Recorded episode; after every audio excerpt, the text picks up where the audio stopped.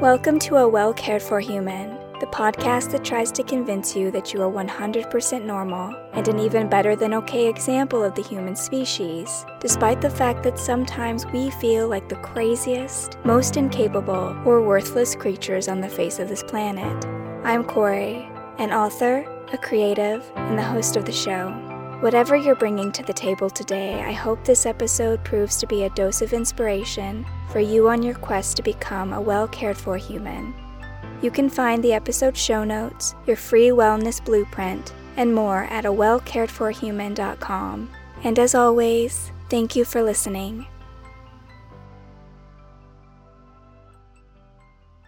Hello, humans. It's your host, Kory, and today we're going to talk about tight spaces. And of course, I don't mean literal tight spaces. I'm talking about the mental tight spaces. We could also think of this as a contraction of the mind. Something happens, maybe it's something big and dramatic like a death, or our partner asking for a divorce, or our child or dear friend becomes injured or ill. But more likely and more often, when we encounter these contractions, this tightening of the mind, it's when small things happen. Someone says something that strikes a nerve, someone aggravates us, someone was inconsiderate or insulting. The day just isn't going our way. The triggers will vary from person to person, but the pattern is the same.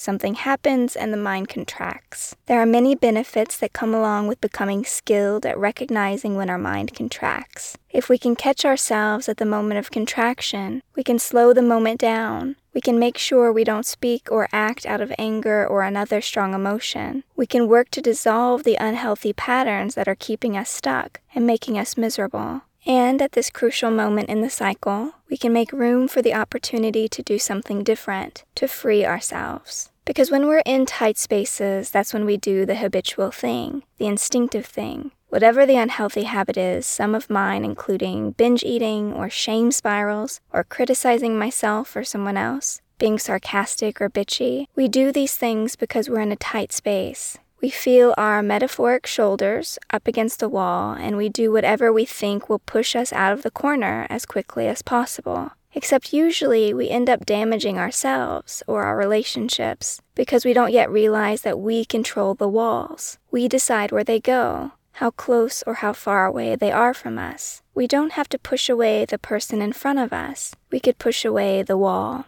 So I'll start by talking about my experience with tight spaces things that I've done to help me build awareness when I need to recognize that I'm in a tight space, how to catch it more quickly, and I hope to give you some options of things that you could try when you find yourself in a tight space, and how you can regain control over the walls around you. My experience with tight spaces is generous, plentiful.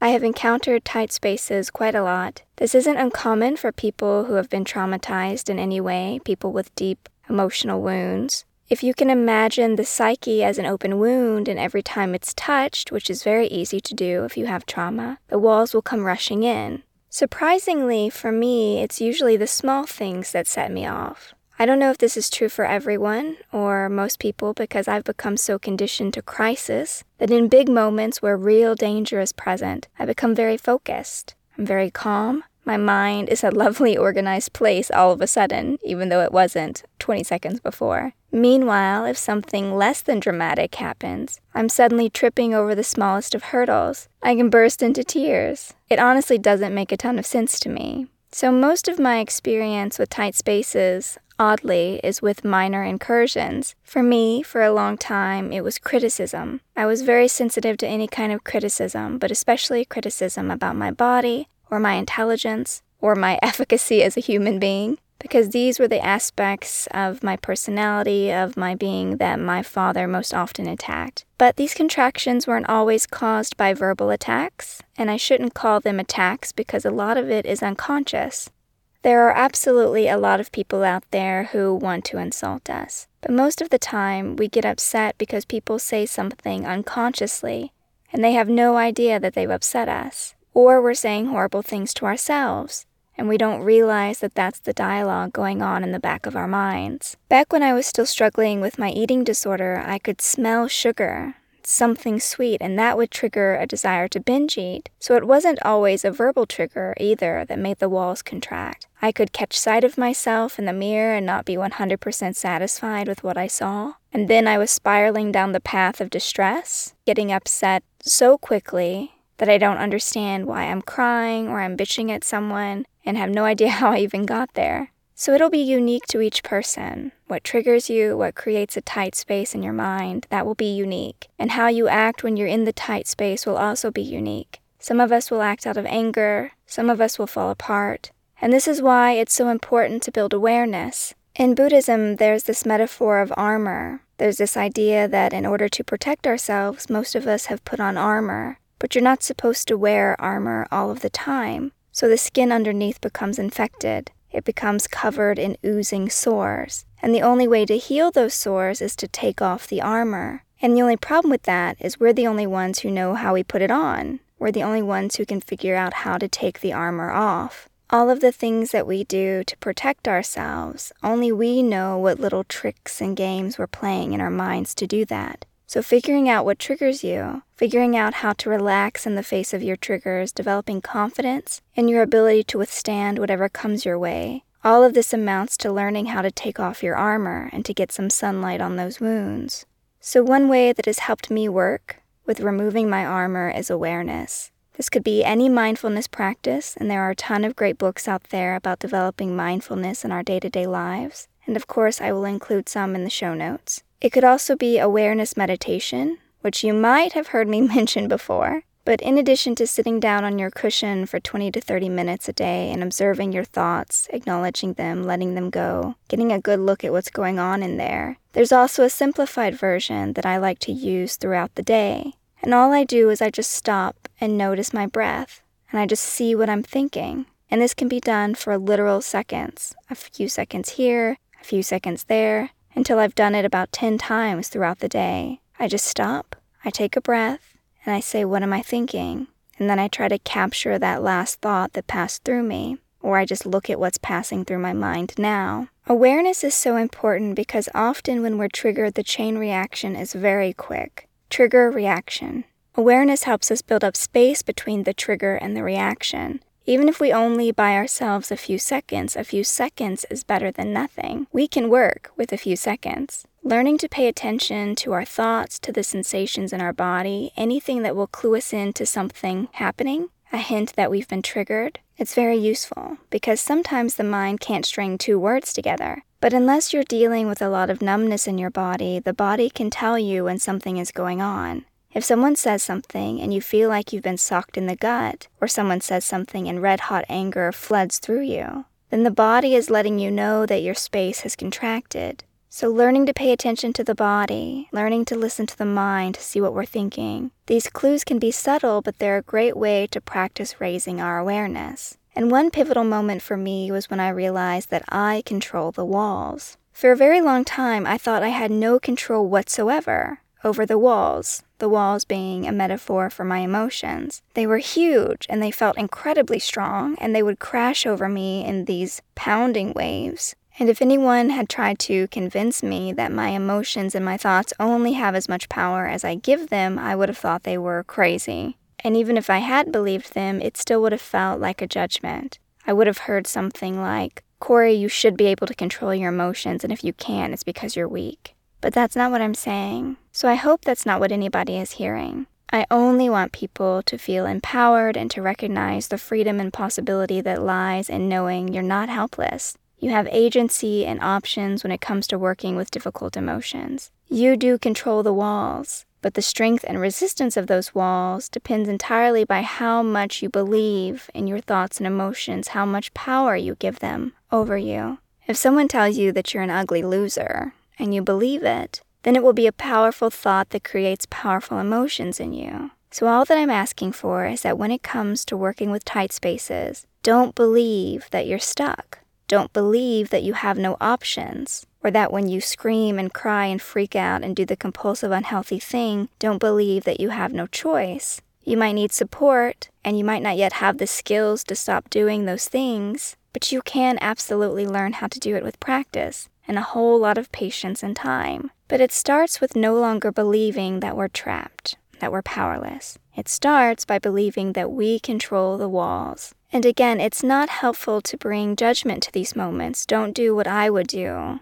and say mean things to myself like, I'm awful. Why can't I do better? Why can't I be better? Why can't I control myself? I really must be as weak as he thinks I am. Don't do that. Don't take that from other people and don't take it from yourself. Bring a lot of self love and compassion to these moments by remembering that people bring their walls in tight they bring them in really close because they're trying to protect themselves. All you're doing is trying to protect yourself, and that's not a bad thing. We have these walls because we've been hurt, because someone has broken our heart, or used us, or abused us, so we bring in the walls to offer a bit of protection and support. The only problem is, is that we also trap ourselves when we do this. We limit our own movements and our own options and our own power. It's an understandable reaction, building walls and bringing those walls close, but it's not a helpful one. So when we're ready, we can learn how to give ourselves more room to live and to exist, which is what we deserve. So, how do we regain control over our walls and give ourselves more space?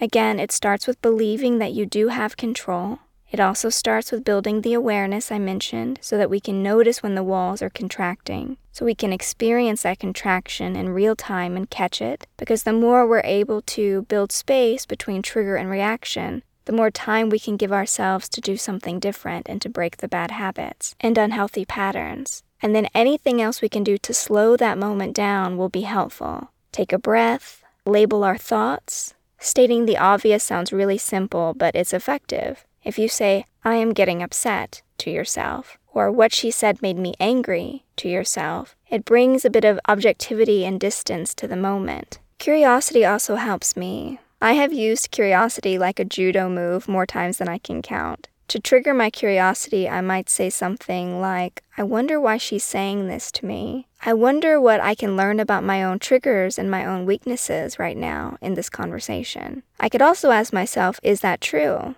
Whatever she's saying. Is that accurate? Because again, we do not need to accept every thought or feeling that we have as if it's gospel. There is a lot of misinformation out there in the world, and that includes some of the crap flitting around through our own minds. So question what you think, question what you hear. And in addition to labeling thoughts and emotions and breathing through it, using curiosity to widen the space, it might help to think in advance about what you're going to do instead of what you usually do. This again requires an awareness of what your common triggers are. So, for example, once I became aware of the fact that I was binge eating as a way to deal with feelings of shame and overwhelm and a lack of control, it wasn't like I could just say, oh, yeah, I guess I won't do that anymore.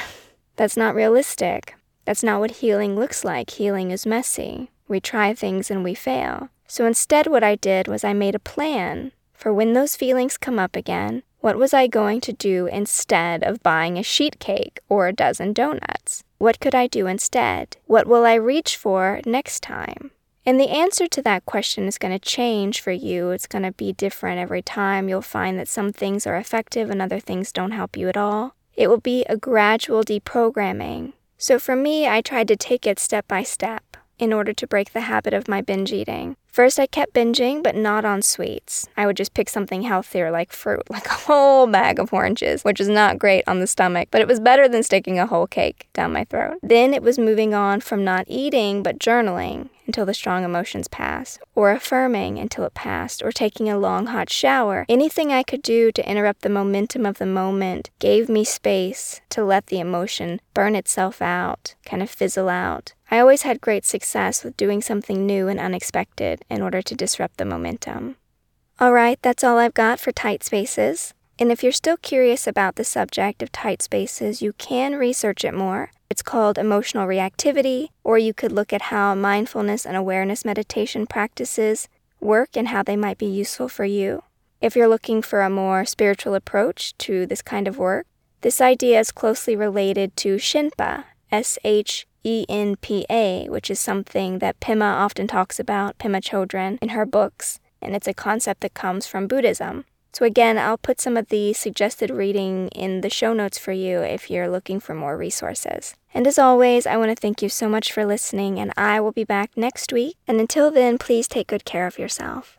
This episode of A Well Cared For Human was written and produced by me, Kory Marie. The music was by Late Night Feeler and Esther Abrami. If you like what I'm doing here, please consider visiting my Patreon. For as little as a dollar a month, you get early ad-free access to the episodes, as well as a monthly patrons-only Q&A, bonus videos, and more. Not to mention that your Patreon support lets me know that you find value in the show and want it to continue. You can find me on Patreon by visiting www.patreon.com forward slash Kory Marie. If you can't support the show financially, that is okay. You can still subscribe to the show, leave a review of the show, and recommend the show to your friends, not just the neurotic ones. All of this helps so much. And as always, thank you for listening.